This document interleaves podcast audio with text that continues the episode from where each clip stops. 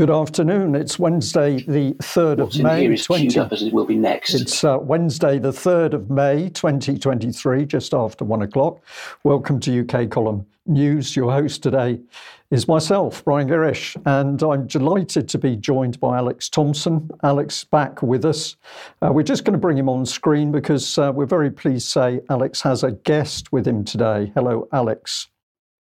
Good afternoon, Brian. It's a delight to be back after my extended break doing language study in foreign parts. And I'm delighted to be joined today by a guest who's come over the border from Cologne. Sitting on my side here is Dr. Jobst Landgrebe. Jobst, just say hello to the, the viewers. And uh, you're, of course, a multi talented man, so you'll be talking about some of your specialist areas AI, which we've interviewed you on, medical matters, uh, biochemistry, and uh, a host beside. Alex, thank you very much for that, and uh, we'll bring you in very shortly.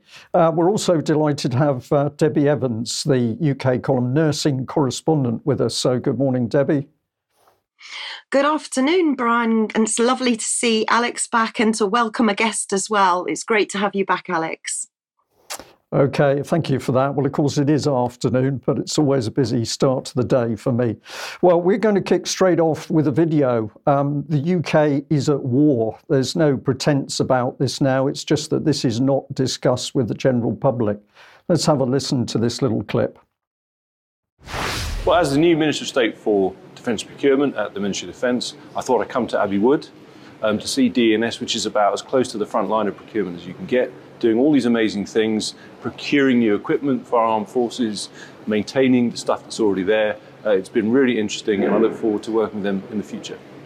I was incredibly inspired to meet the staff because, I mean, particularly the ones involved in involved in procuring for Ukraine. They've worked so hard to get stuff out there, and it's made a real difference uh, in theatre, made a difference in what is, you know, a full-on war in Europe today. They should be very proud of what they're doing, but we've got to keep doing that, and I'm here to work with them and make sure we can keep delivering for Ukraine, but also for the British Armed Forces and what they do around the world. Alex, I'll bring you straight in on that because um, he's very proud that we're providing uh, support, ammunition, weapons, know-how into this war in Europe. He's he's very happy about it, and of course, it's almost as though provision for the UK armed forces is seen now very much as a secondary issue. What are your thoughts? Concur with your thoughts, Brian. Uh, the Minister for Defence Procurement, who of course is a junior minister at the uh, Ministry of Defence, or the War Ministry would be a more honest historical name, that role was always about making sure the nation had enough in stock to defend itself, particularly given that we're an island. Uh, that's our main priority, the defence of the realm. Uh, yet, uh, Mr. Cartlidge is only really talking about the expanding front line of Europe. Now, I don't want to throw Jobst in the deep end, but as we have a German with us, Jobst, I think the Bundeswehr is finding the very much the same kinds of things, isn't it? Its cupboard is bare because all the things you have seem to be going eastwards. Well, the Bundeswehr is basically only able to act within NATO. Um, within the NATO, and it can't act on its own. And yes, uh, a lot of the stocks have been used up. Yes, so, general concern about this. Um, let's take the audience today through a little bit of how uh, the war in Ukraine is put across. And uh, here in UK, there's only one way to go, and that's the BBC. So, this was the BBC uh, front page. And uh, let's get this labelled because, of course, the key thing happening in uh, Ukraine is a major war, but uh, it's difficult to tell by this uh, this image. And also, we've got the fact that uh, Bakhmut. Um, approaching the very, very end of months long siege, horrific killing around that city. Uh, Bakhmut no longer mentioned by the BBC. It doesn't exist. It is of no importance that uh, six, seven, eight hundred Ukrainians dying a day, plus the Russian losses as well. But the BBC doesn't want to cover that at all. Uh, where they do want to head is in uh, this particular story. So this uh, was big for the BBC today. Nord Stream report puts Russian Navy ships near the pipeline blast site.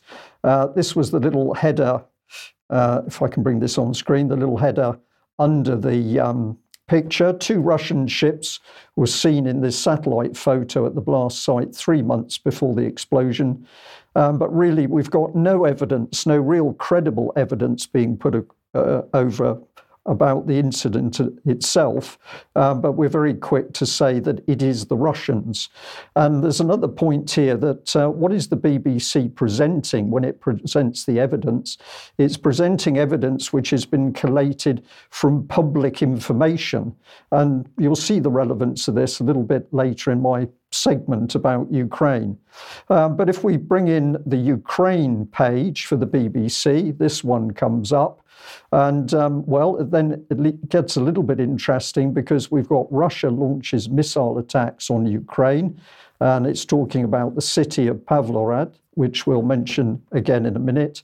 And uh, we've also got uh, what is really quite extraordinary claims about Russian deaths in the top right hand corner. Now, if you follow these through, there's no real analysis on this. This is simply what the Ukrainians have repeated through to the Americans, and the story is always the same. There's no uh, admitted Ukrainian casualties, they don't get talked about, um, but vast casualties from the Russians when the reality on the ground is the exact opposite. So the BBC helping to mislead the public here in what's happening on the ground. And if we go back to our Ministry of Defence, uh, essentially what we've got is propaganda. Let's have a look at this one. So um, this is their intelligence update from the 2nd of May. Um, so it's focusing in on problems with um, logistics. Um, so it's talking about uh, Mizintsev sacking, um, problems with logistics, Russia struggling to maintain the, cam- the campaign, and it's talking about problems with ammunition. So this is all uh, nothing to do with the suffering of Ukraine on the battlefield. This is all to do with propaganda to make it appear that the Russians are incompetent and they're losing. And uh, the reality is probably 180 degrees out because if we have a look at the time report here, uh, this was going back to March the 16th, but of course it says it very clearly why the West is getting nervous about ammunition shortages for Ukraine. And uh, comment here the most important pressing issue for the Ukrainian army is to have a continuous flow of ammunition. This is EU Foreign Policy Chief Joseph Borrell saying last month. If we fail on that, really, the result of the war is in danger. Uh, Borrell said that the Russian forces fire about 50,000 rounds of artillery each day, compared to about six or seven from Ukraine and that gap should be closed. Uh, but of course, if we follow through, the whole story is about the inability of the US or NATO itself or the European countries or indeed the UK to actually produce the required amount of ammunition to support the Ukrainians. So the spin from the British government and the BBC is that the Russians are short of ammunition. The reality is uh, completely the other way, that it's the West that's having problems producing the ammunition. Alex, just bring you in very quickly here, but it's pretty blatant now the level of propaganda in UK. Yes, and I've noticed that both British and American sources, uh, just going back to the start of that segment of yours with Nord Stream, are hastily concocting alternative versions in which the Russians were spotted on the scene, which were not touted at the time.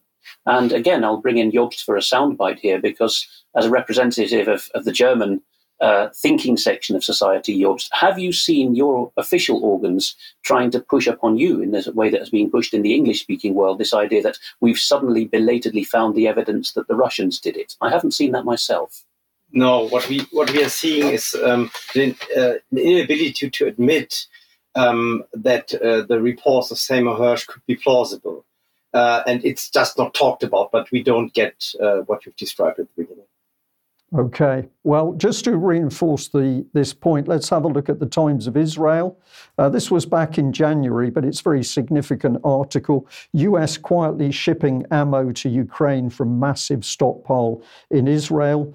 And this story is about ammunition which has uh, there to be used for potential conflict in the Middle East uh, now being passed across. So Israeli officials told the Times that Jerusalem had not altered its position against giving Ukraine lethal weapons, but it was agreeing to the US using its own supplies. So that was pretty convenient.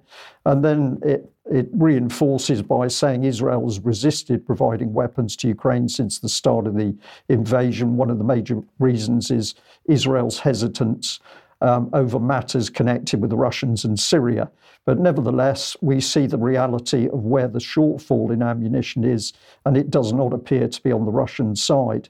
Uh, if we go back to the intelligence update, we've got more uh, basically propaganda here because it's the Ministry of Defense saying that they don't know what the Russians are up to at the moment. Um, they appear confused about the types of facilities that are being damaged by the Russian strikes, this paragraph down here. And uh, if we analyse that a little bit further, um, the Ministry of Defense is well aware of the new targets of the Russian military because they are specifically back on industrial and logistics infrastructure on the fronts. And uh, if we watch this uh, little video clip, um, really we're seeing that there can be no, no illusion over what the Russians are doing, but the Ministry of Defence here in the UK doesn't want the public to know. Let's look at this, uh, uh, uh this explosion and then I'll take you through what, what you're seeing. Вот открыть.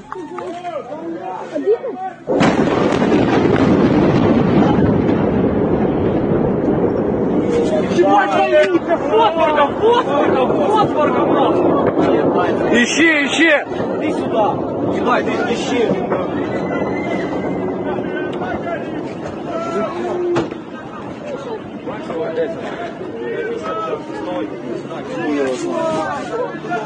Ебать! Что у нас по домам нахуй? Да что это дома нахуй, ебать?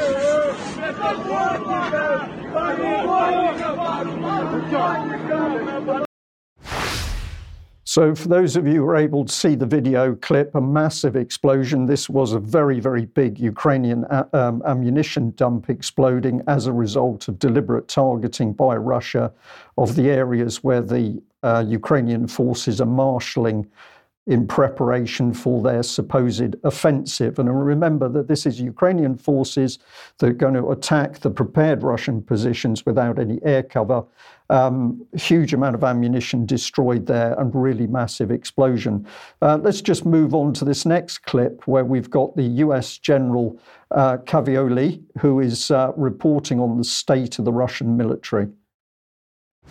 First of all, sir, if I could, I'd, I'd like to um, underline your comment about the specificity of the degradation of the Russian forces. Um, much of the Russian military has not been affected um, negatively by this conflict.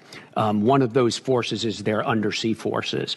Um, it's hard to talk in public, as you well know, sir, about, about undersea warfare and our efforts in that regard. But I can say that the Russians are more active than we've seen them in years, and their patrols into the Atlantic um, and, and, throughout the Atlantic are, are, um, are, are at a high level most of the time, at a higher level than we've seen in years. And this is, as you pointed out, despite all of the efforts that they're undertaking inside Ukraine.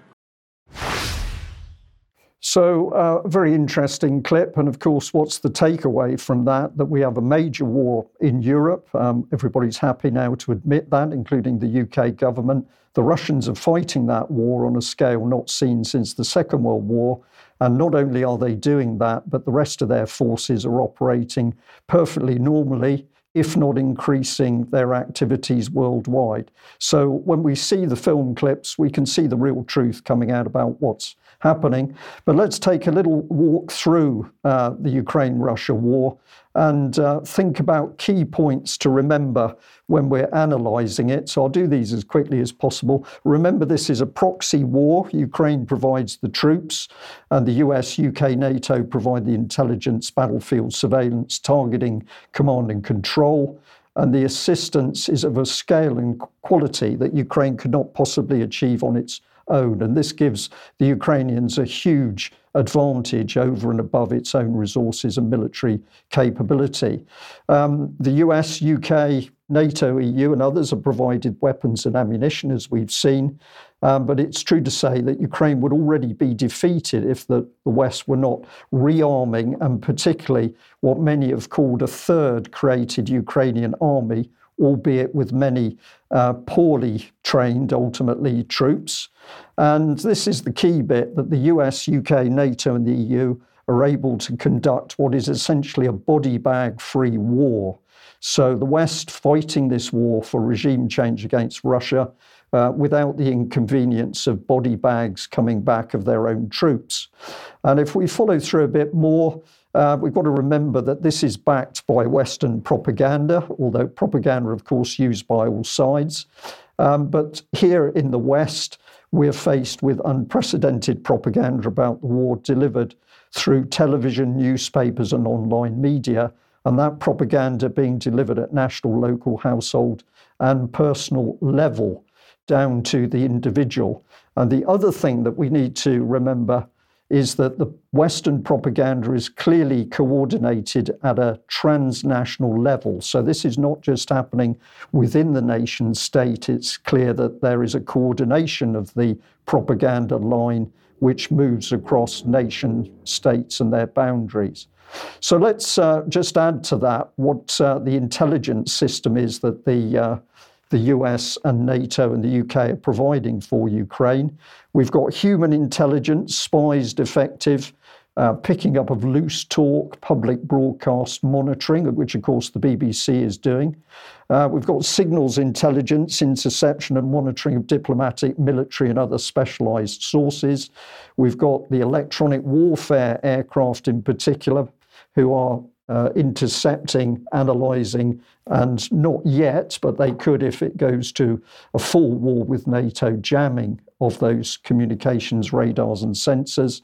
We've got satellite information giving it the Ukrainians large area surveillance, and we've got drones giving generally smaller area surveillance, but of course they can cover the electronic spectrum and photographic video means. And as we're seeing in Ukraine, they can provide that weapon delivery. So the assistance that the West is giving is way beyond just the ammunition and the training of troops.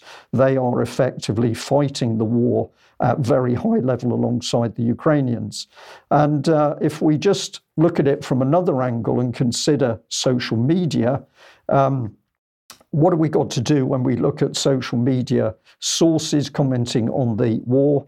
Uh, what is the language? Is it reasonable? Is the site uh, essentially peaceful but factually reporting on the war? Is the accurate is the information accurate with the sources acknowledged acknowledged and are they sharing? Are they working with other people? Are they cross-checking information, data, dates, locations? Are they acknowledging where that's not possible? And is there a very clear um, presentation of where information is coming from documents, reports, maps, video, audio, geolocation. And remember, of course, that a key advantage of social media is often that the people are reporting having spoken to friends, family, colleagues, um, people on the battlefield themselves. So don't underestimate the social media reports. And lastly, just want to say here that, of course, where you see social media banned by YouTube or attacked by the BBC, more or less that is a medal of honour. Uh, suggesting that the information coming out uh, is accurate and is concerned to, to the uh, powers in UK or the US. Why am I putting this on screen? Uh, because we have had a little bit of a challenge to the fact the UK column is using social media uh, documentary reports on, and analysis.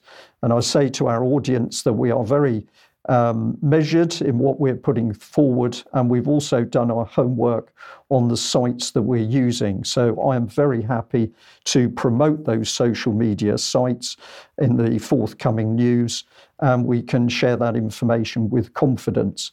And just to illustrate, I will just bring this uh, bring this map up on screen. Apologies for that.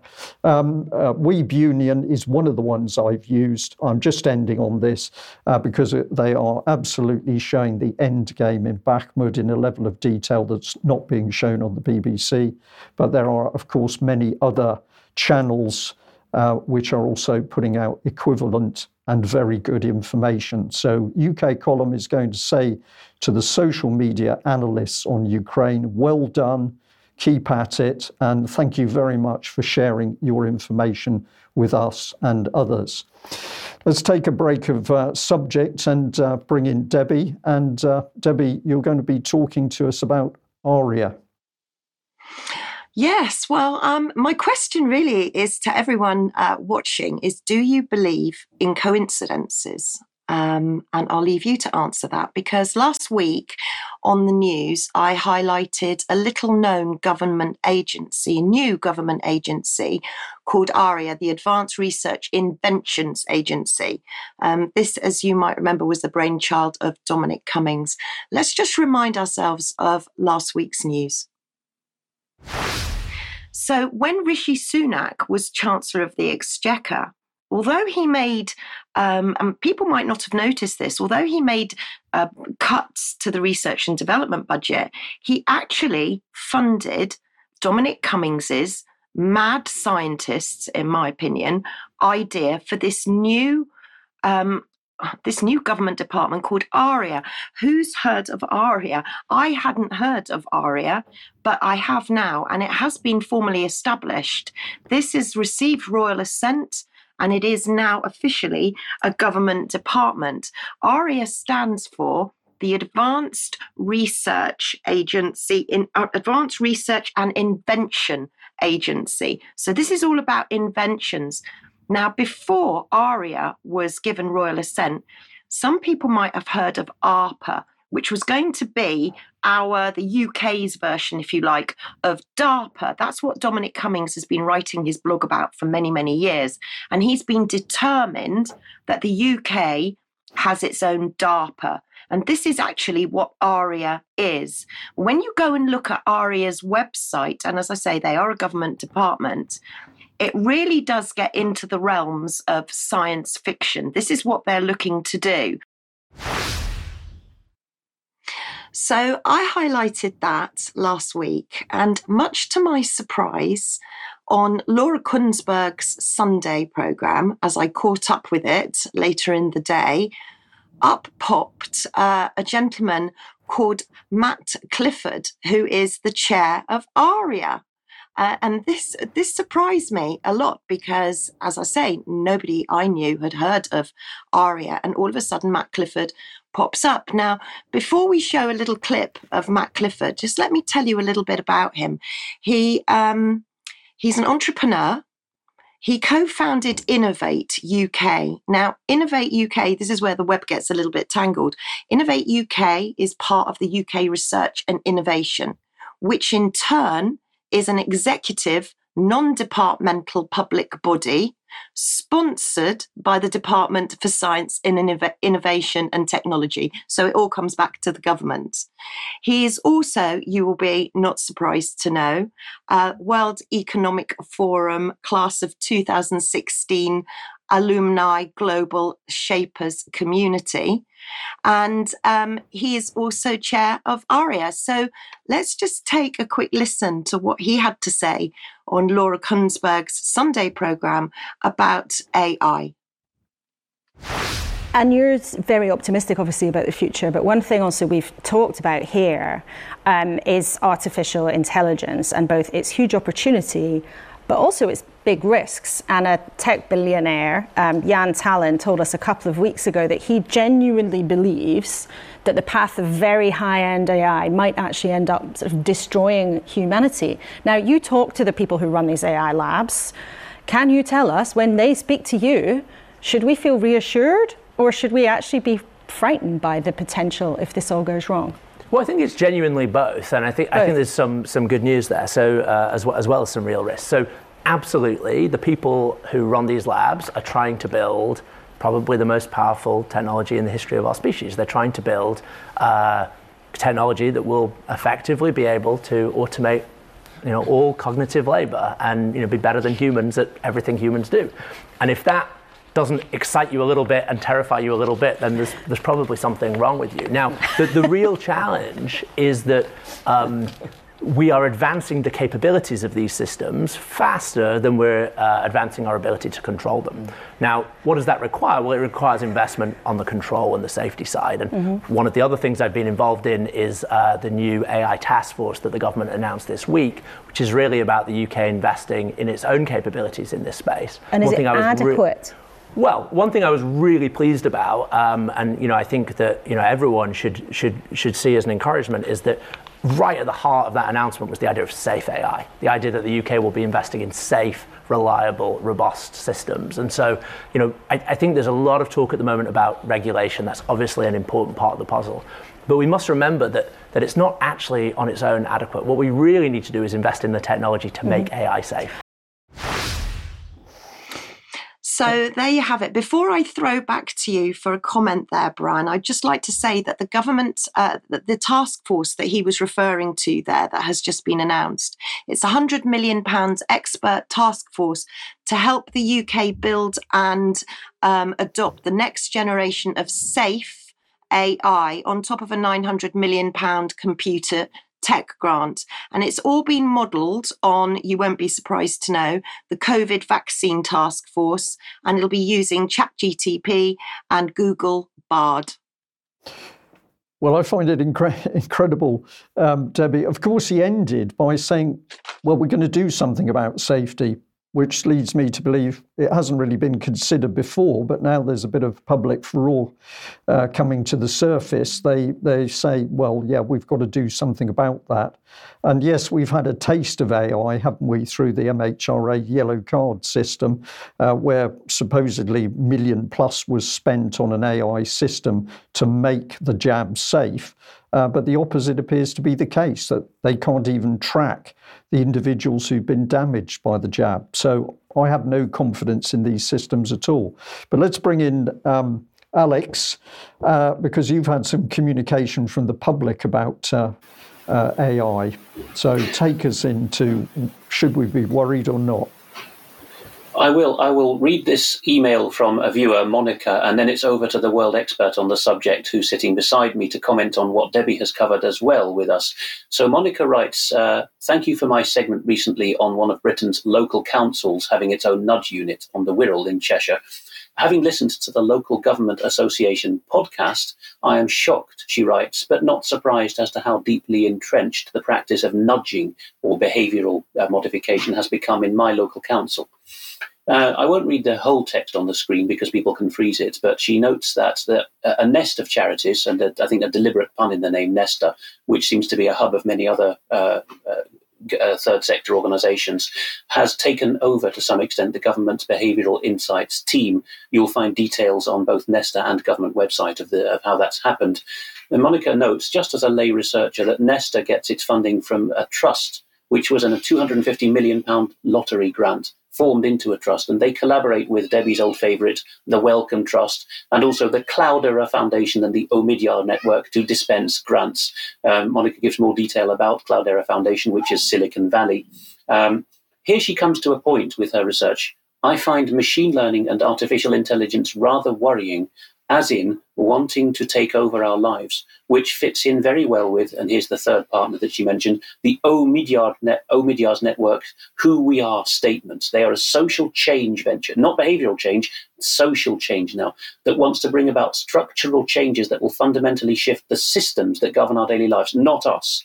Uh, she further links there from up to a decade ago, the time that Dominic Cummings was coming to Debi's attention, 2014. All of this was being bigged up. Uh, but there we are. Dr. Jobst Landgrebe, of course, has written the book on this, which I interviewed him at, uh, on. You'll find that easily on the UK column uh, website. Um, and so I'll hand over to him to talk about uh, what uh, we've just heard about from the head of this new ARIA agency, the notion that a government can decree there will be invention coming from the government rather than from private industry is interesting. And then his two points we don't need AI, we need safe AI. And uh, AI is obviously terrifying, he says to Kuenssberg, because it's it's now being designed to take over all human cognitive labor. Jobst, your comments. Yes. So um, what this man said shows that he doesn't really know know what he's talking about because AI is applied mathematics with the ability to identify and also um, automate regular patterns in data. So only if you have very regular patterns, you can apply AI. Then you can, of course, apply, apply it very successfully, and uh, the AI can become better uh, than a human being in certain specialized tasks. But it's it doesn't have consciousness, it doesn't have a will, it doesn't have intelligence. It's just you know calculating, and what it calculates is totally determined by humans. Even if the equations that are present in a modern AI are uh, only generated implicitly, it's all made by humans. So, like any other mathematical tool, like a bomb or anything we can engineer, the safety of AI solely depends on the way it's used. So it's made, it's neutral, so to speak, uh, unless it's made for a bad purpose. And then it can be used for power abuse or for many other evil means, but it can also be beneficial, like all the other um, advances that have been generated by the Industrial Revolution. Unlike, for example, the COVID vaccines, which have no benefit at all and only do harm, this can be used in a harmful and um, also beneficial way. And the safety of, of AI solely depends on the way it's being used.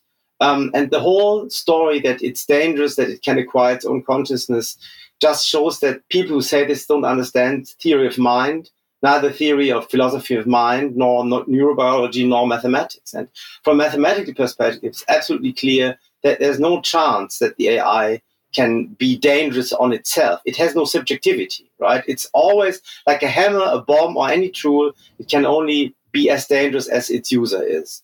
And you've noticed, Jobst, that since we left the EU, uh, we in Britain uh, are leading the Anglosphere and the Commonwealth into the brave new world more quickly than you in the continent. Now, you've, you've mentioned that to me a few times since you've uh, came to visit me. Is this true in this regard as well? Uh, is there uh, anything in Germany like a Bundesamt for official invention? I guess not. so the idea that you can uh, create an agency for invention is, of course, um, in a way socialist. You know, it's it's a it's a it's a fantasy.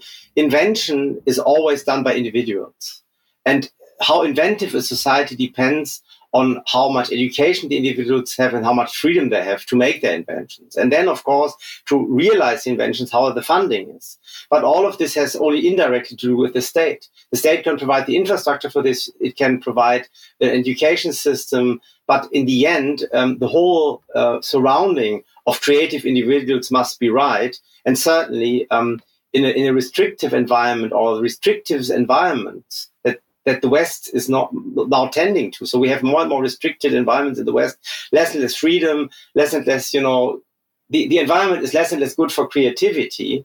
And so uh, founding an agency for, for invention will not change this. What needs to be done is to reinvig- reinvigorate the freedom of our society. Which brings uh, us on. If, if, I may just um, just come back in there, and of course, um, it's keeping the checks and balances on the people, the individuals themselves who are creating this technology. Because if they've got a malicious intent, in fact, if they've got a mental health problem, um, we need to know exactly who they are and what they're up to. And uh, your uh, suggestion that we need to protect uh, freedoms in the country and freedoms of speech um, fit in with that because it's only by having those freedoms that we can keep the checks and balances on the individuals creating the AI. Go ahead, Jobst. Do you have a reply? Yes, um, that's exactly it. And um, in the end, you know, any society that, that gives individuals the freedom of expression and to to um, also obtain uh, funding for their inventions by competition can become creative. And, and I think um, we are seeing in the West a decline of the overall um, productivity increment. And that has to do with the restrictions becoming harder and harder. And the, the final part of AI in my segment here uh, is from a Substack blog. Uh, not all of Substack is hardcore dissident. It's uh, it's quite a spectrum.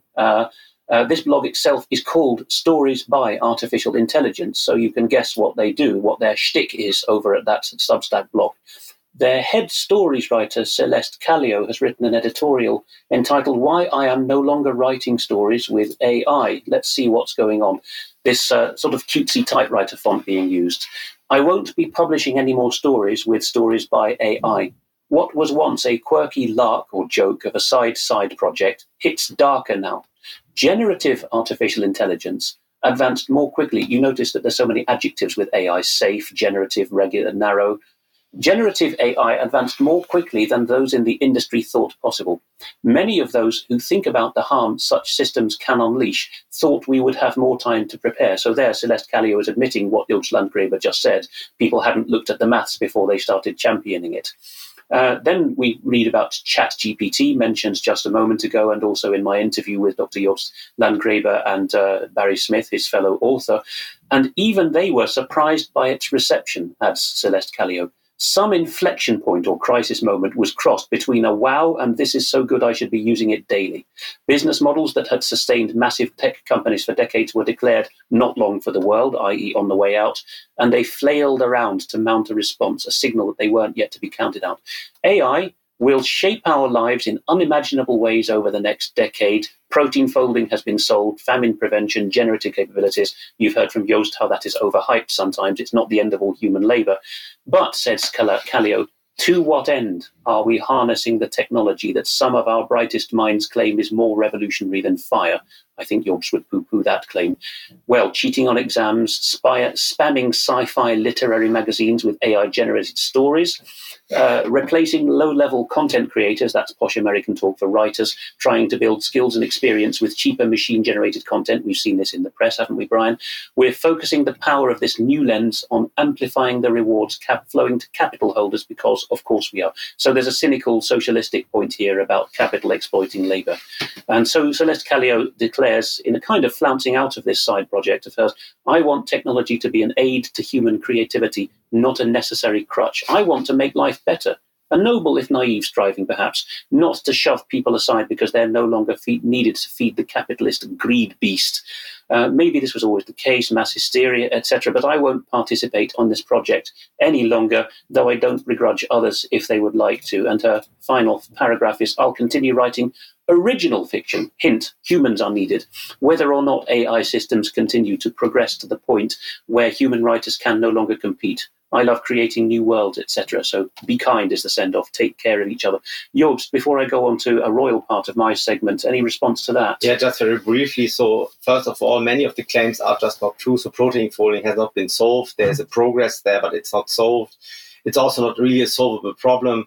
And as to the, the, the last point she's making, machines can't write original texts, right? The texts that are created by ChatGPT are highly repetitive and they contain a lot of errors and this will improve to a certain extent, but they will never be creating truly novel uh, structures. And, and this she doesn't get. So there'll be a Brave New World, but there will not be a, a novel called Brave New World written by AI. Shall yes. we put it that way? Well, let's so, move uh, on to Alex. Alex, if I if I may, a question then: Why do we have these very powerful people who are absolutely pushing this technology on us? You you've set out the things that it can't do, and you're saying that it's not the great uh, solution that these people say. Why have we got individuals who are telling every area of humanity that your future is all going to be AI? What do so they has, think? Sorry. Yeah, this has two reasons. The first reason is that they uh, want to, um, of course, um, make commercial gains by using AI. For example, internet search and other applications where they just want to make money by using it, and they create this fear so that they basically can obtain regulation that ensures their monopolies. You know, um, it is this idea that um, brought forward by Peter Thiel that competition is for losers. Basically, they want to prevent competition. So that's one reason why they instill this fear so that they can obtain regulation that protects their monopolies. Another reason is that the AI fear narrative is part of the larger fear narratives that we have on COVID and climate that are create a new, you know, uh, way of mass control. So I see these as the two main motives. So power and fear, the, the two yes, primal instincts. Really. Yes. Yeah. So not very, not very digital, very, very human and and, and uh, primeval, really. But here we are. We, we go on to uh, perhaps not entirely unrelated matters, but uh, on paper rather different. Uh, the realms outside the United Kingdom, which are uh, also part of the same crown, as the United Kingdom have been legislating some interesting changes. So thanks to our viewers for spotting these. First of all, the previous situation in the, um, the last Queen's reign with respect to Canada, one of her realms, was as laid down in the Ottawa Parliament in 1985 in the Royal Style and Titles Act, that Elizabeth II was first and foremost the great, by the grace of God, Queen of the United Kingdom, and then because this is a Canadian statute, Canada was added secondly. Uh, and then of her other realms and territories. And it finished with the papal title, which the monarchy got just before the Reformation, Defender of the Faith. What's the current situation? The public broadcaster CBC uh, notes that because a Canadian budget bill had to come through uh, under the new King Charles, um, the style was changed. Uh, but interestingly enough, uh, it was the Parliament assenting, so that you have parliamentary assent instead of royal assent, rather interestingly, the Parliament assenting to this, this claim. So it's suggesting in the Canadian wording that this was a request by the palace, possibly, possibly, we don't know for sure.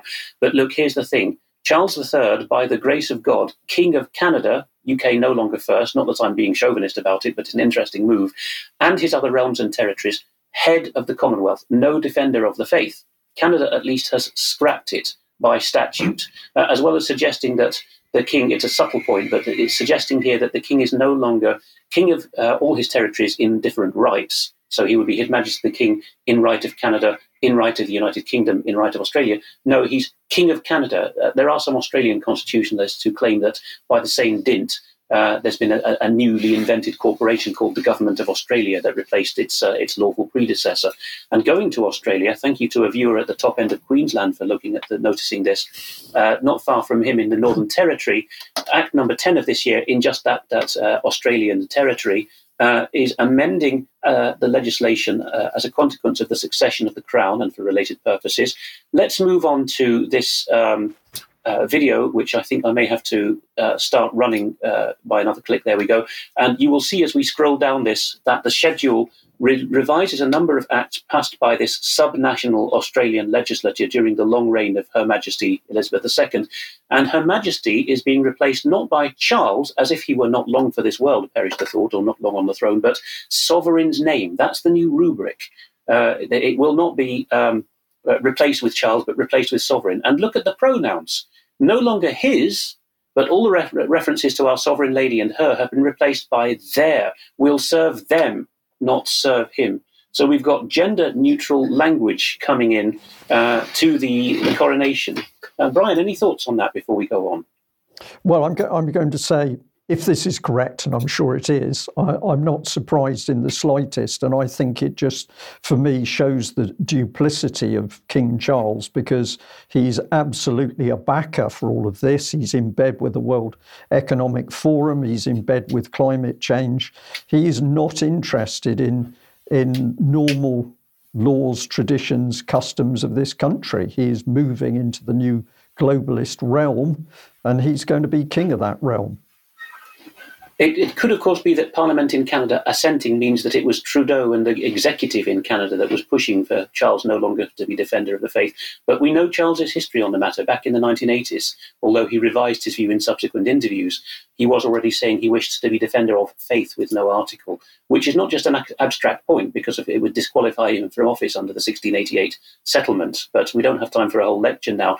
So at the end of this segment, we'll just move into viewers' uh, comments on the matter uh, a couple, Lisetta and Trevor Bray, wrote a couple of uh, very important emails to me. One was asking this um, We are unsure, this is the second paragraph on screen, the rest you can read by freezing. We are unsure what is meant by the phrase in the coronation oath. And we've seen, of course, now with the, the rubric being presented a couple of days ago that we, this will be sworn again on Saturday. I will, to the utmost of my power, maintain the laws of God uh, the Brays have uh, sharp, been sharp-eyed and noticed that there's no, nothing about our inalienable rights as people or our sovereignty as people. But the question is, does the swearing to maintain the laws of God, which Jobst will attest was medieval German kings were doing this, everyone around Europe was doing this, does this relate to the Ten Commandments, or does it, or is protection of inalienable rights of the people implied by this statement? And a follow-up from the same uh, people is um, uh, again, I won't read it all, but is there unlimited parliamentary sovereignty? And uh, you'll see if you read the whole thing by freezing the screen that uh, the Brays are concerned, as, as people in their 60s, that younger people have swallowed hook, line, and sinker the idea that Parliament is sovereign. Again, with the German sitting next to me, uh, I would have to say that the, that the Continentals have never accepted this. They understand that parliaments are under law. Well, what's going on here? Um, I would say that the, the, the key thing is that it's only in modern times, late modern times, that we would have this debate over whether inalienable rights are separate from the laws of God. The thought did not enter early modern minds. The laws of God included that a king was obviously meant to prosper his subjects and not abuse them. Um, and certainly where you're from, Saxony originally, isn't it? The Saxon kings had that laid down in codified statutes very early on, didn't they, Jobst, that they were there to protect the people. Uh, a foreign perspective would be interesting here. Is there any need in our new coronation or any new reign with the coronation coming up for the king separately to swear that the people's rights are inalienable, or is that encompassed in accepting that he reigns under God? So my view is that it is uh, included because natural law is derived from divine law. And so the classical view, at least before the end of the 18th century, natural law was always came directly from God. And so therefore there is really traditionally no necessity. If you accept divine law, then you accept natural law. And with regard to representation and sovereign, the sovereign is the people in Germany or in, in, continental Europe in general, and the parliament is only a representative acting on behalf of the sovereign in the theory.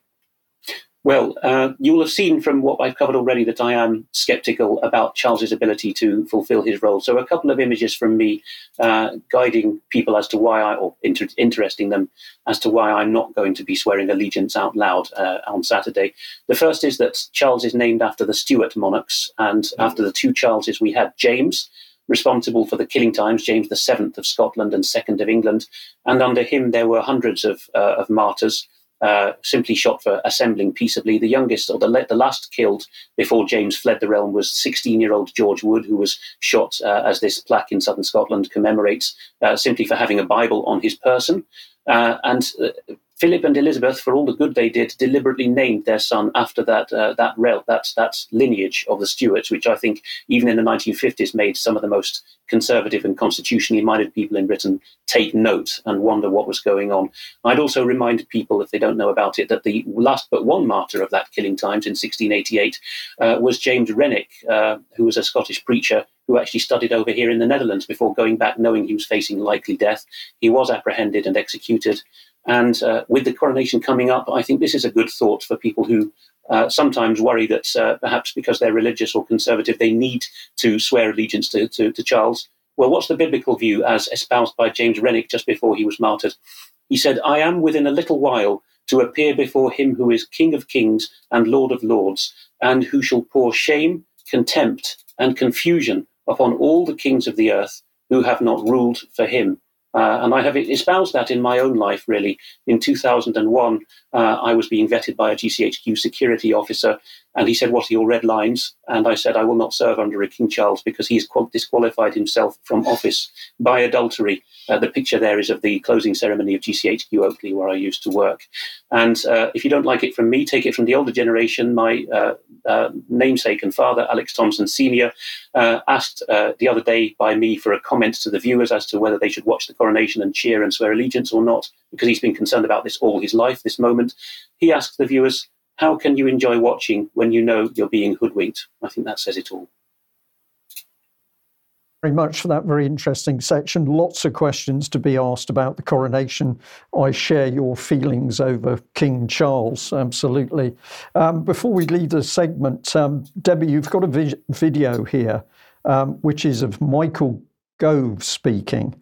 Um, surprisingly, this video, excuse me, this video has stayed up on YouTube.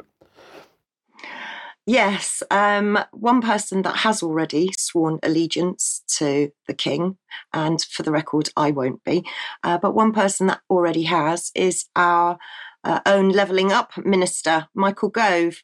Um, and I was very surprised. He probably won't thank me for reminding people of a little sketch he did uh, on behalf of the BBC in the 90s, pr- prior to him being a politician, um, a program called Stab in the Dark um, have a little look at this.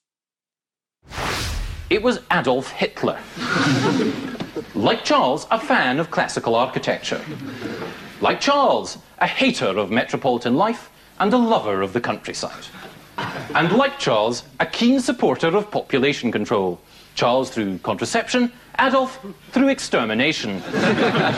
and of course, they're both German.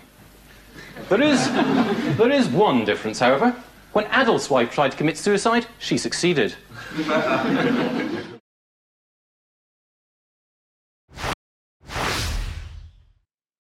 So, Perhaps it won't be on YouTube for much longer.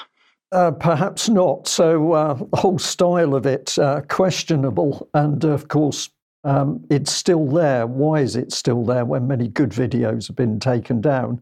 Um, we'll leave our viewers to make what they will out of it. Now, as always, let's uh, say if you're not already a member of the UK column community, please do join us. Uh, we'd love to have you on board. We'd love to have you purchasing material through our shop as well. And if you haven't already got one of the excellent hoodies or even a bag or one of the other uh, goods that we're, we've got on sale, please have a look at the shop. Uh, you might like to make a purchase.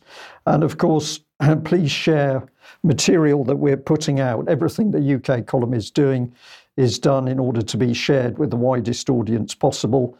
And uh, you can find us on the uh, platforms on screen at the moment. And uh, feel free to take that information. We hope you'll acknowledge us, but share with other people. A little uh, email that I had in um, from Ontario, Canada, was interesting because this is a group of people in the neighbourhood, and they are working with the Justice Centre for Constitutional Freedom. And uh, what are they looking at? Well, they're looking at 15 minute cities. They picked up on the UK column interview with Bob Sayers and are asking for contact so that uh, people in Canada and UK can help each other. That is really excellent, and we'll do our best to get them in, in touch. Now, we've also um, got this one here, which is a um, change.org funder for justice for Andrew Bridgen.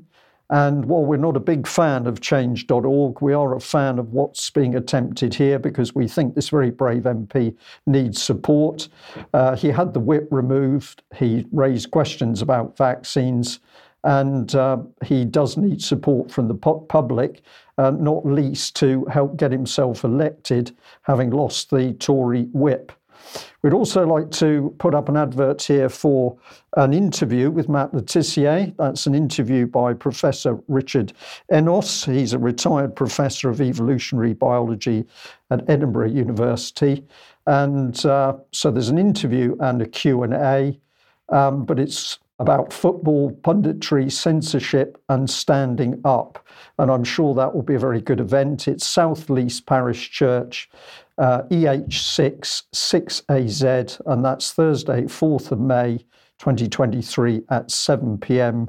through to 10:30 p.m. So if you can go, we suggest you you do and give it support. And Debi, a little inter, uh, little advert here for your blog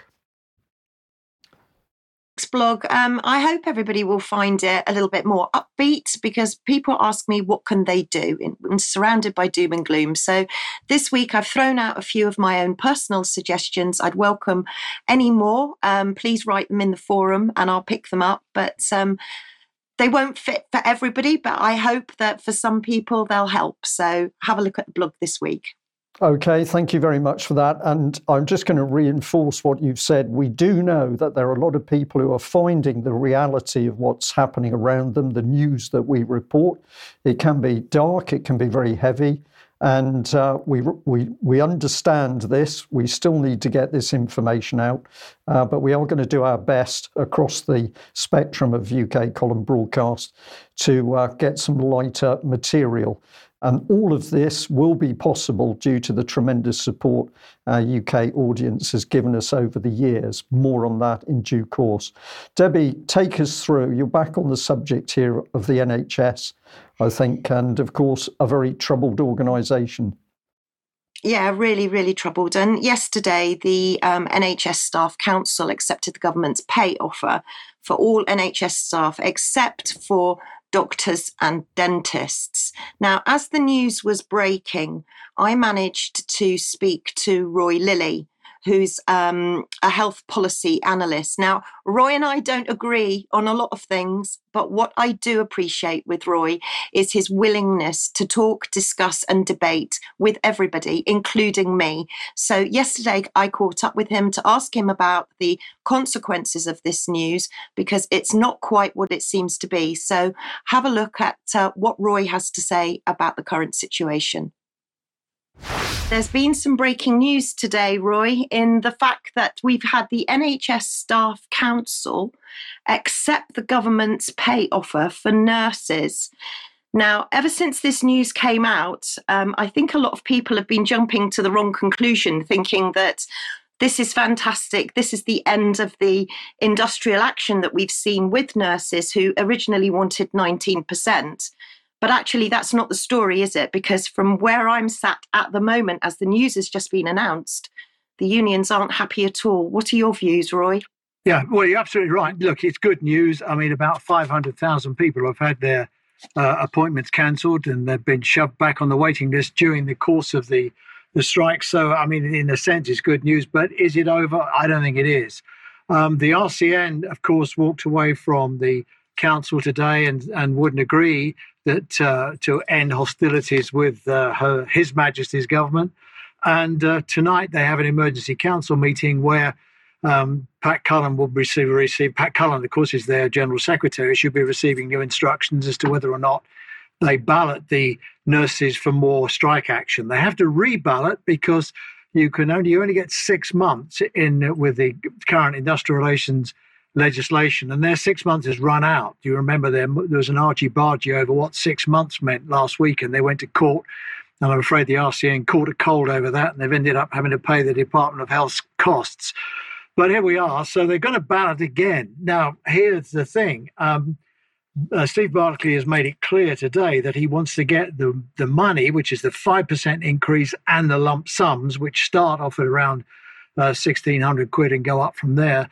Uh, he wants to get that in the nurses' wage packets in their bank accounts in June.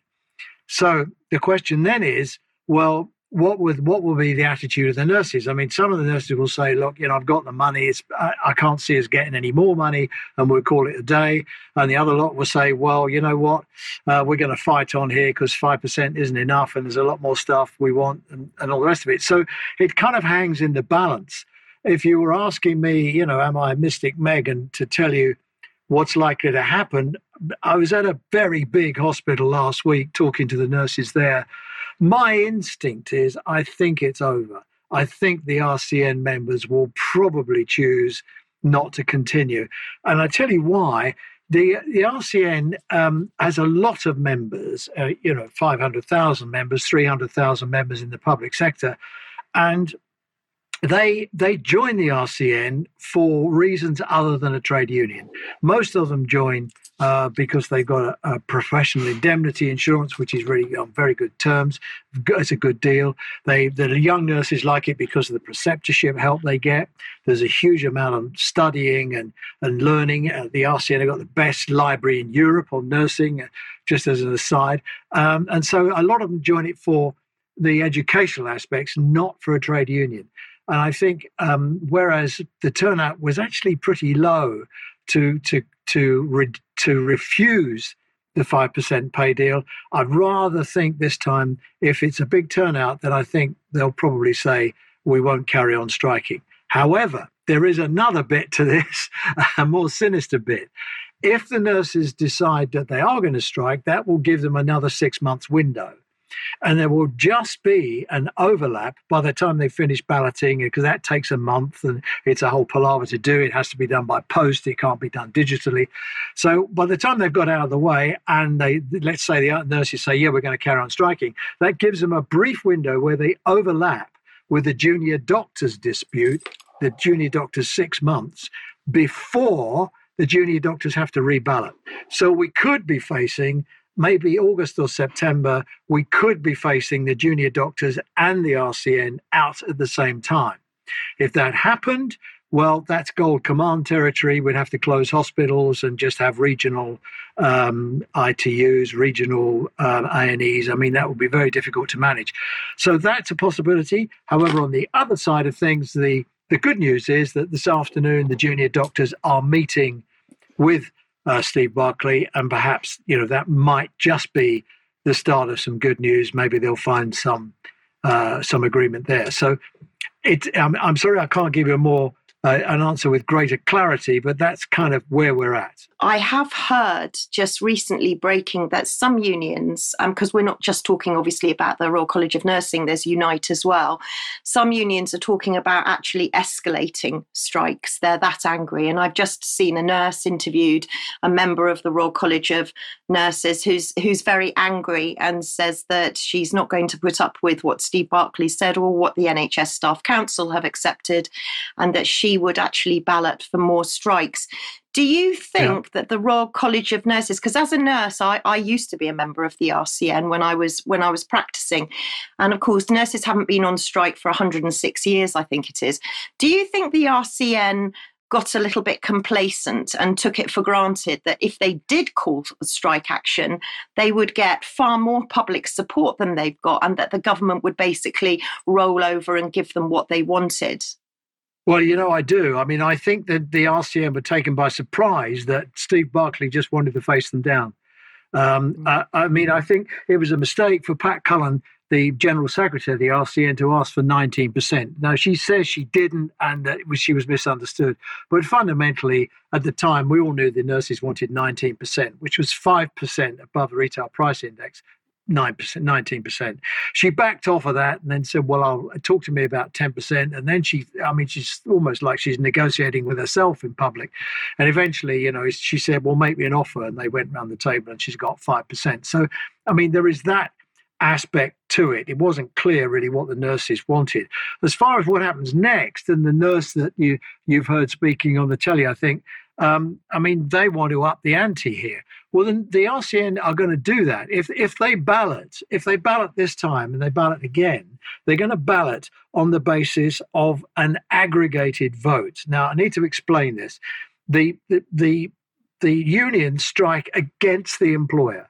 The employer in this case are the NHS trusts. They all hold the individual uh, contracts of employment for the nurses in their trust wherever they are. So 200 trusts, 200 places. They, they have to then vote to go on strike in that trust. That was called a disaggregated vote. So one trust might choose to go on strike and another trust may not. This time around, they're, they're balloting on an aggregated vote. So that means if a trust voted not to go on strike, but the majority did, their staff would still come out. So this is a, a, a, much more difficult strike for the NHS to manage. I mean, until now we've had sort of strike light. Really, we've only had half the hospitals on strike at any one time, and the, the derogations have made. I mean, it made it difficult, but a lot easier than it might have done. So I think you know if they do ballot again, they'll ballot to up the ante, and the question then is, well, how much support will it get? But I do think the RCN have probably muddled it up really right from the outset yeah, I certainly feel as though the RCN, uh, in my opinion, as a nurse, as a retired nurse, are letting their members down. And I know that you you are in a big demand today, obviously because of the news breaking today, Tuesday, um, on this. I wonder how much damage it's going to have on recruiting into the because I mean, bef- before the pandemic, I think there were over forty thousand vacancies for nurses. So, how is this going to appeal to, to recruiting and actually retaining nurses in an NHS that appears to be completely on its knees?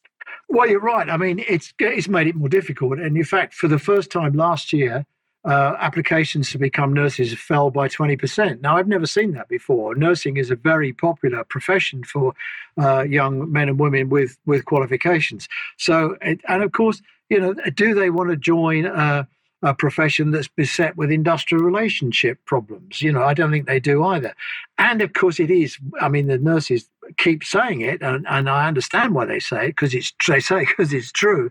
But it's a rotten job at the moment because there aren't enough nurses. Everybody's rushed to hell. They can't nurse safely like they want to do it, and so it's the kind of job that you know is getting more and more difficult. The question is, well, what do we do about it? Well, it's more nurses, more recruitment. Now, the NHS has a workforce plan. The, the workforce plan has been ready since November. It's parked in the Treasury because the, tre- the Treasury haven't wanted uh, to release it because of the financial implications of it. And of course, during the strike, it would have been difficult as well. So, I mean, I think the the, the there is a big recruitment issue. There's a big retention issue as well.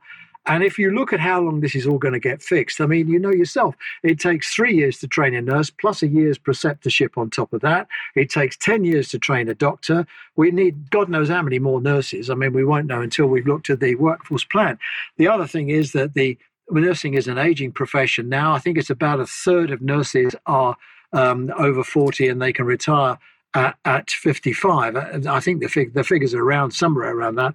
Um, and so there's going to be a lot of retirements as well. And some people just, you know, so perhaps they might have done an extra five or 10 years. They're saying, I'm not going to do it. So whatever the fix for this is, I mean, the wages thing I think is done and buried now. I, I, can't see Barclay coming up with more money. As far as the rest of it is concerned, in the package, there were changes to the agenda for change arrangements for nurses to give them a discrete agenda for change just for nurses. I don't know whether that's still on the table. There was there were changes to the pay review bodies where they were going to smarten them up. I mean, they do need to report quicker and look a bit more transparent. So I think they were going to do that. And also, there was an undertaking to save staffing, which the nurses wanted. But you can you only get safe staffing if you've got enough nurses. And as I've just explained, you know, enough nurses is probably ten years away. So, I mean, this is on the one hand, it's good. It may be good news. It'll be good, maybe good news for patients, and the cancellations will end. Maybe it'll give some nurses some peace of mind. It's going to hack off a whole lot of other nurses who wanted 19%. They've ended up with, you know, one percent of nothing really, as far as they're concerned. Um, and it's, I think, you know, the way it looks to me, it looks, um, you know, one 0 to Steve Barclay. I think. So there you have it. Um, I'll leave it with our viewers and audience to make of that what you will. Um, but I've got a good news segment coming up, um, and I hope this boosts absolutely everybody. Um, and we're going to be talking about the MHRA, but this time it's not doom and gloom. For us this week, it's doom and gloom for the MHRA. So let's just take a snapshot of what's been happening in the MHRA's last one one week we're talking about. Um, let's see what they've had to put up with, um, and let's look at some of our UK column experts and friends. Let's start off with Dr. Christian Buckland, and Dr. Buckland has um, put out an amazing open letter on behalf um, on behalf of himself. He's he's also chair of his own body. And I'm absolutely delighted that the Daily Sceptic have put this out because it's a phenomenal letter. There are some just some screenshots um, also of his letter. Um, and I would urge everyone to go and look at it, to read it, and to share it mm. as much as you possibly can, because it really is phenomenal. So I would like to say huge bravo to Dr. Christian Buckland. Um, we're absolutely delighted that he's making the MHRA's life very difficult and the government's life very difficult. And I hope Rishi Sunak enjoys reading his letter. And then we've got the Perseus group, who've also been uh, making the MHRA's life very difficult. The Perseus group, for those that don't know, are a multidisciplinary group um, of experts from all sorts of different fields pharmaceutical, manufacturing, medicine. And they wrote um, a report, Safe and Effective. And this this safe and effective report, um, it was delivered. Sorry, oh, that's the letter from Dr. Christian Buckland. Sorry, did you want to flash back to that? There we go. That's the letter from Dr. Christian Buckland. If you want to take a screenshot of it, um, have we got the slide for Perseus by any chance? There we go. That's Perseus Group. Um, please go and look at the website. And as you can see, they've done a report there, safe and effective. And an open letter was delivered hand delivered, I'm delighted to say, by our wonderful friends and experts on UK Column. There's a picture of Hedley Rees there. Um, and you can see Dr. Ros Jones, Hedley Rees from PharmaFlow, who's a world expert in manufacturing and distribution. So the MHRA are going to get that on their desk, as is Rishi Sunak. So bravo, bravo for that. And then, of course, we've got Professor Norman Fenton, who has been doing a sterling job on YouTube um, and has been analysing the Nicola Wheatley lecture that we alerted him to. And then he also put out on his YouTube um, the the piece that we did with him in last week's news. So the MHRA are under fire from him as well. So bravo, bravo. And then we can go on again with another another one of our uh, amazing guests, and that's Peter Todd.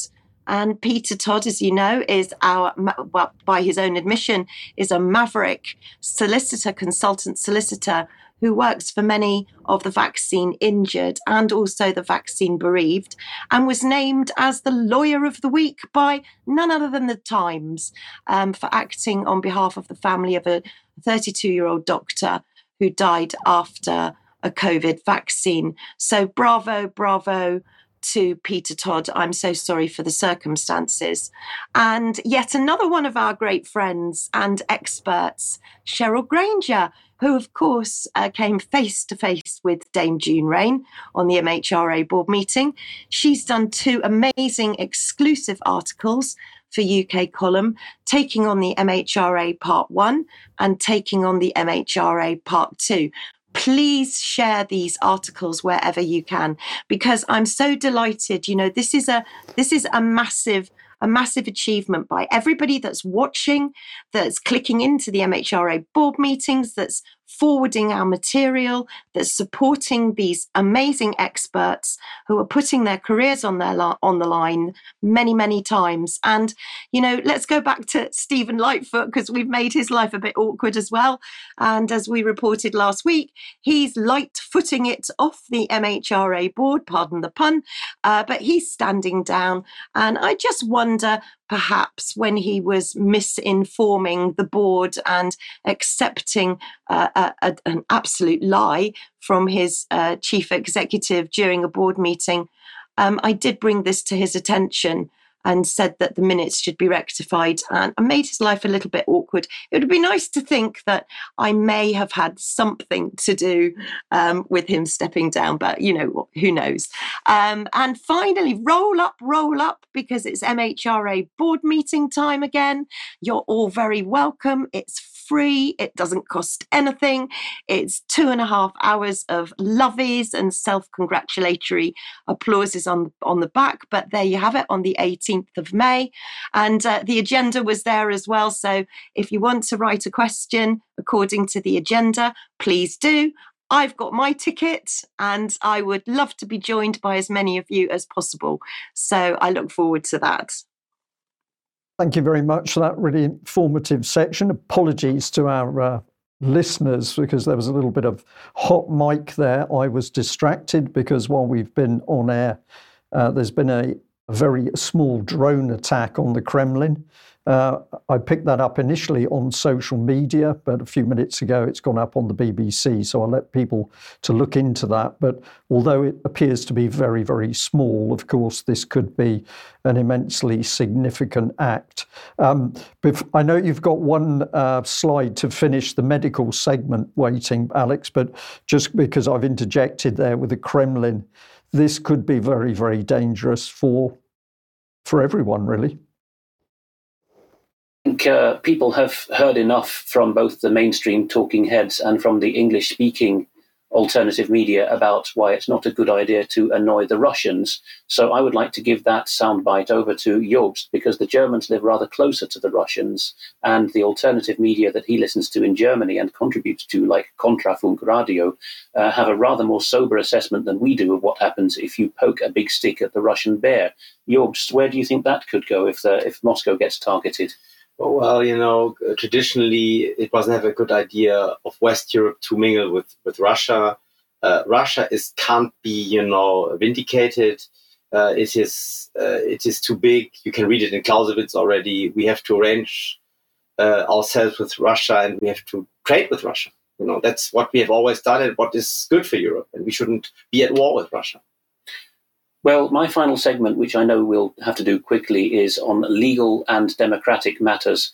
Uh, first of all, uh, a viewer pointing out uh, something about the German health minister and holding his democratic uh, representatives to account on the matter. This is a Scottish viewer has, who has written to several members of the Scottish Parliament on the back of Karl Lauterbach's disclosures, which will address Jobst, who, as you know, uh, um, viewers will know, uh, admitted all of these six points that are on this and the next slide that, that the vaccine injuries are real, research is required, government agencies have failed, compensation programs like the uh, vaccine damage payments in Britain are a mess, which is why Lauterbach felt compelled to say, I can understand the complaints. We are slowly gaining a clearer understanding of the situation, meaning Lauterbach was grudgingly admitted that there were far more vaccine harmed people than ever publicly admitted, and that Lauterbach, most incriminatingly, perhaps said, I've always been aware, of the one in 10,000 figure, and some people might say that's not that much. In view of all that, the Scottish viewer says to his own representatives, uh, how do you plan to inform the Scottish public of these risks that one in 10,000 suffer from severe effects, including death from the COVID jabs? I really hope you all take your oath very seriously and deny the World Economic Forum powers to govern us. But moving swiftly on, uh, this one is also about health and accountability. Alex, Brian Alex, to comment. Alex, if I can uh, just interject, um, we're taking a decision. We'll let the news run till half uh, till half past, which will give you some more time to finish a very important uh, segment. Uh, we'd like to do that, and uh, we'll also say to our members there will not be an extra time, but we're taking that decision live because we think the segment is important. Very kind of you, Brian, because Jobst has to get back to Cologne and I have to go off shortly after half past to tell the Dutch conservative Christian newspaper, Reformatorisch Dagblad, why not everyone supports King Charles, which they'll be surprised to hear from someone of my background, but there you go. Um, accountability again. Um, uh, I was put onto this by a very stalwart viewer.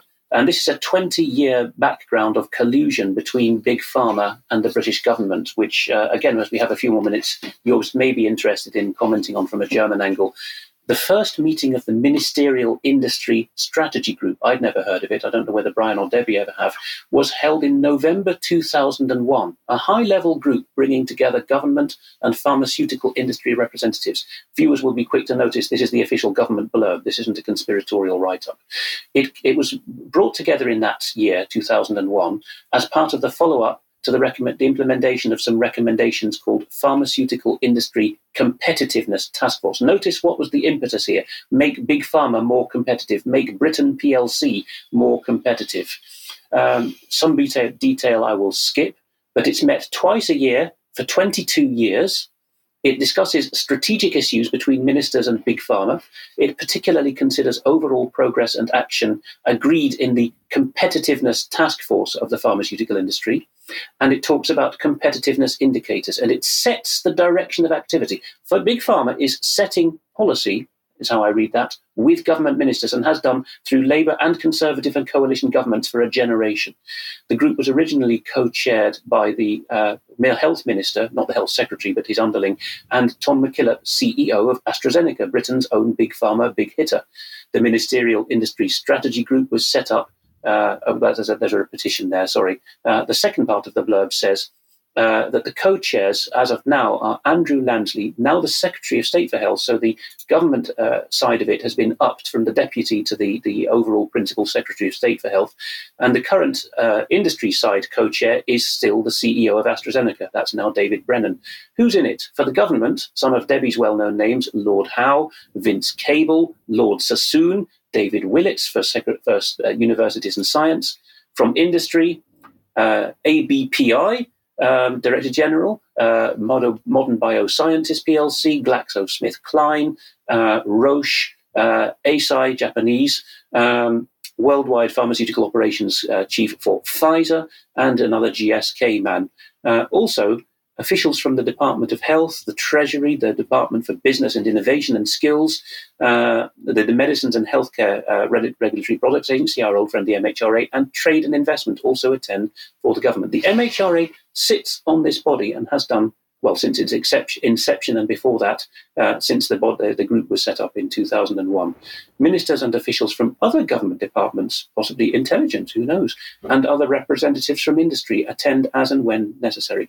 The MS, MISG's long term strategy, agreed in 2004, is to develop a long term strategy for medicine's needs. Medicine's needs, not medical or medicinal needs, but medicine's needs. That's needs for drugs to be designed so, so as to secure the provision of safe and effective medicines for patients, to maintain and strengthen the UK pharmaceuticals industry within Europe. Aha, Jobst, it's for us to outcompete you, it seems, and to advance healthcare innovation with the NHS. I'm a bit shocked by that, actually, Jobst. Did you know about any of this? I didn't know this particular one, but there has been a very long-standing private-public partnership to promote the interests of the pharmaceutical industry since its innovative power has declined, which has been going on since 35 years. So they, they you know, they they're running out of new, uh, really health-improving drugs, and so they have to do this. Yeah. Right. Participatory democracy so happens to be another one of your pet subjects, Jobst. And uh, Charles Moore, a well known long term writer with the Daily Telegraph, wrote this at the end of March in the comment section. Why do the National Trust, which is Britain's premier uh, natural heritage preservation body, at least for England it has that name, the World Wildlife Fund, known worldwide, set up by the late Prince Philip, and the Royal Society for the Protection of Birds, note we only have a national society for the prevention of cruelty to children, but birds and animals get a royal society. Why do these th- three think they can redefine what's meant by the people? This will get your interest and the viewer's interest. Charles Moore writes this uh, Listening to Radio 4, I heard the presenter say, Citizens around the UK have come up with a people's plan to restore nature. Charles Moore found that there was a people's plan for nature online. It came out of a national conversation which produced a People's Assembly created for the people by the people of the UK. This is not grassroots, however. Charles Moore goes on that there was 103 people in the coterie, not elected by any actual people. Rather, they were a representative group, self proclaimed as such, randomly chosen, though with fewer whites than proportionally, and drawn from respondents to 33,000 letters of invitation. Take up was fewer than 1%, even though each of the 103 who did attend got 800 quid for their pains and expenses. These happy few then listened at conferences to, and here's the, if Mike was with us today, he would say this is where the, game is played, selecting the evidence, the, the experts who get to present the evidence and, and claim it's all the evidence there is. They listened to a wide range of evidence, carefully handpicked, of course, and case studies over four weekends advised by 40 experts they were guided by, here's the Delphi technique, experienced facilitators who operated a rapid democracy process. No time for democracy, let's have the, the quick version. They came up with their, not the, but their people's plan for action. The facilitators are said to have themed and organized 26 calls for action. These, the website asserts in Soviet tone, as Charles Moore correctly says, demonstrate an irrefutable, independent case for action grounded in the will of the people, arising from. This isn't loose language. By the 70s, the Soviets were actually specifically saying we have more democracy than the West, not less, because we have these kinds of local sped up democracy processes on the work floor as well. Moore goes on that the calls for action include a new regulatory body, which would include a which would achieve a greater government accountability. Uh, uh, through a permanent assembly for nature. So you've got a commissioner for future generations, you've got a commissioner for children, commissioner for animals. You've also got the permanent assembly of nature now, made up of NGOs, industries, and that pesky little thing called the public. And also a quote union of influential organizations to establish a mandate for the proportionate inclusion of impact on nature in decision making at all levels. Uh, I'll skip the detail that Charles Moore describes, but there are cartoonish ideas of nature having a seat at the table uh, seven year old level stuff. An eco version of the Hippocratic Oath, which I think you swore, Jobst, when you were a doctor, would make government and businesses commit to do no more harm to nature. This is almost Georgia Guidestone stuff, isn't it? Leave room for nature, leave room for nature. Uh, pretty appalling stuff, but there you are. Participatory de- democracy. And the, the final um, description by Charles Moore is all these big charities, the RSPB, the WWF, and the National Trust, which are very woke, all three, they in- endorse the 26 People's Calls for Action because the People's Assembly was convened with their help and money.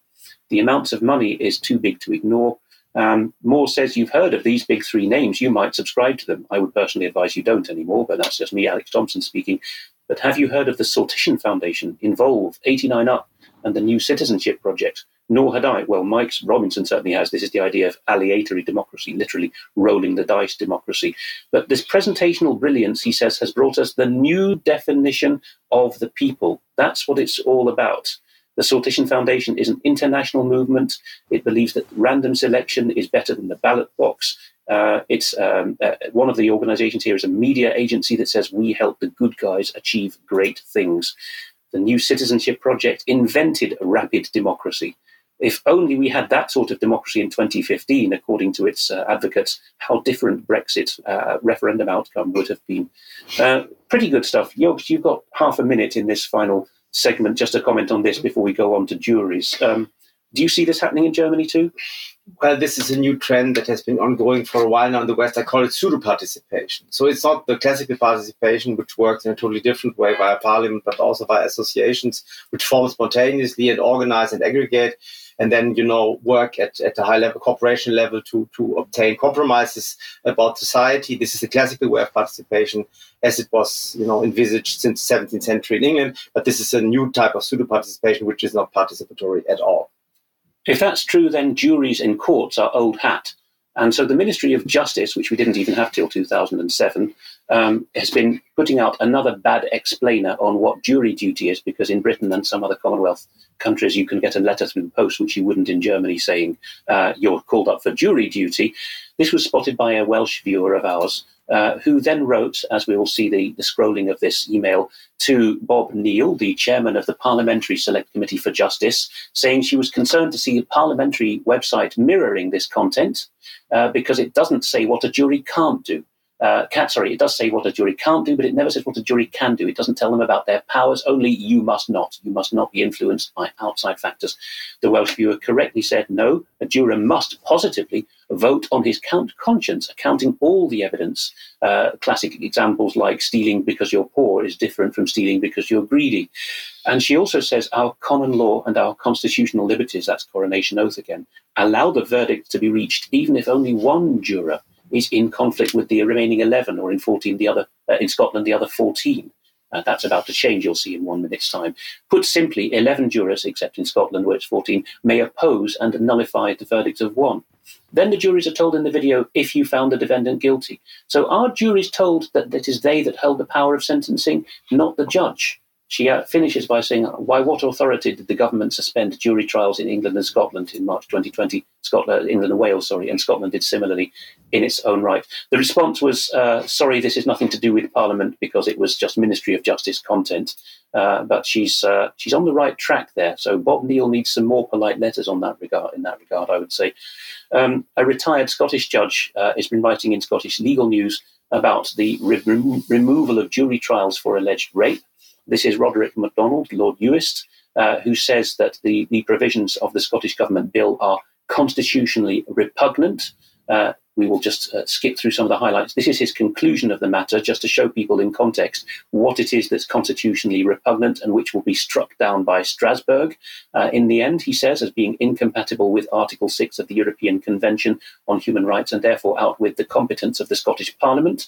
Uh, but the detail is, I'll just give a couple of sections. Uh, this, the, what's on screen at the moment is judges can be removed from the case, contrary to all European practice, which Britain established at Strasbourg we actually, you know, the reason we're in this framework is because we wanted the Continentals to catch up with us. We told the Continentals, you no more silly stuff like removing judges from trials. Now we're doing it in Britain, at least in Scotland. The other part, which uh, annoys Lord Uist very much, is that a single judge can hear a rape trial. This is a pilot project, okay? Um, this is contrary to ECHR for reasons he sets out. The Scottish ministers have got to um, review the operation of these trials, etc and he's not having it. In other words, the work of these pilot courts is to be subject to review by the executive, and a review is to be made by Parliament. This is politicians treating the courts as forensic laboratories in which to experiment with policies such as how can we get more men locked up for allegations of rape. Okay, so the Times has already reported that lawyers have been threatening to boycott these uh, judgeless, tri- juryless trials.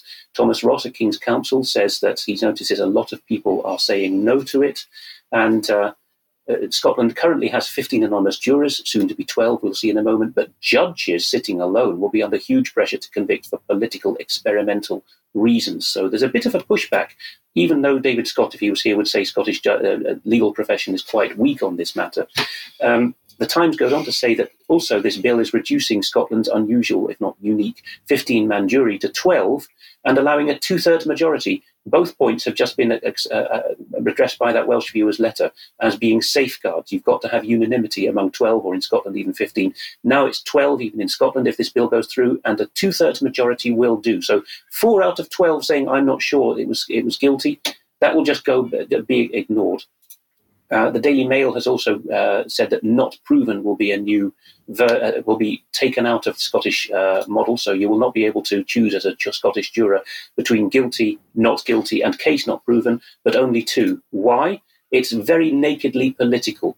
Because in the Daily Mail write up, we see that groups such as Rape Crisis Scotland, third paragraph from bottom, say that if that was ditched, people would say, oh, I don't know, then he's guilty. It's as naked as that you know, a, a safeguard uh, to allow people to say there wasn't enough evidence is being removed for political reasons. This at a time when, as you know, real guilty um, rapists are being told you're getting off, pardon the pun, scot free because you're under 25 and it's your first rape, as we recently saw with David. So there could be witch hunts against judges. Um, Ireland, very quickly in our final minute, is doing something equally bad, which is criminalizing the possession of naughty material with a burden of proof on the owner to prove that the material was not hate material. The full title of the bill is on screen.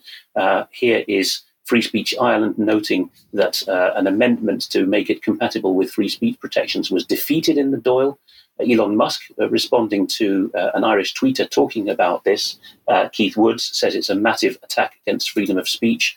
And there's the highlighted sections, which says in the first highlighted section, if you've got the material, you're going to prison, you know, at the wrong book. And the second highlight says, a reverse burden of proof. If you've got the material, you're guilty unless you can argue your way out of it in court. Total reversal, although, of course, Jobst, we've had that in Germany, starting with administrative law, haven't we? Because officials now in Germany have been told that if they're accused by the government of being hate mongers, they have to prove their innocence, if I remember correctly. That happened recently. Yeah. So we'll just close with this. Uh, Paul from Deal in Kent says that I thought UK column were absolute nutters prior to the spring of 2020. How wrong was I?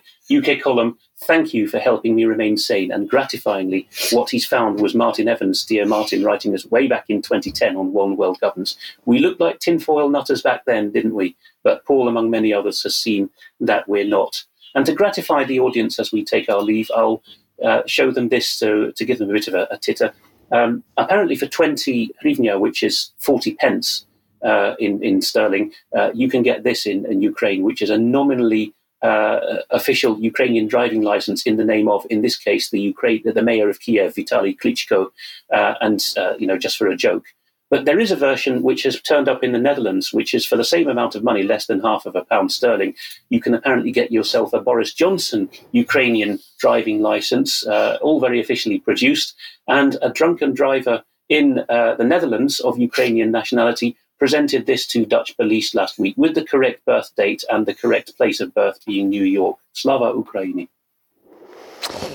Uh, Alex, what do we say? Thank you very much uh, for that. Uh, really important stuff on what's happening with juries. It's clear that the law, as it should be, is being interfered with, and UK column will definitely do more on that.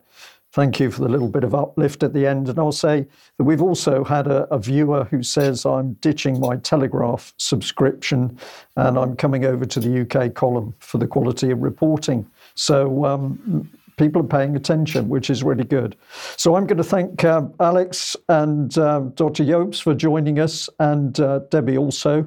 Uh, we've run on a little bit today, which I was very happy to do, but that means no extra time today. Uh, but I'd also like to add a lot happening around the UK column at the moment. Mike Robinson very busy doing some important things today, and we have got some really good news coming up. I'm going to tell you today just a little part of the secret that the UK column will be moving, and this will be a very good thing for everything we're doing. And we can only make that move due to the tremendous financial support that our viewers and audience have given us over the years. So, thank you all very much indeed. Uh, we will tell more in an extra time. That will be announced well before. So, if you're an existing uh, member of UK Column, Uh, we will be giving you the secrets about what's coming, but it is all good news and it's all down to our audience. So thank you all, wherever you are in the world, very much. We'll leave it there. Bye bye.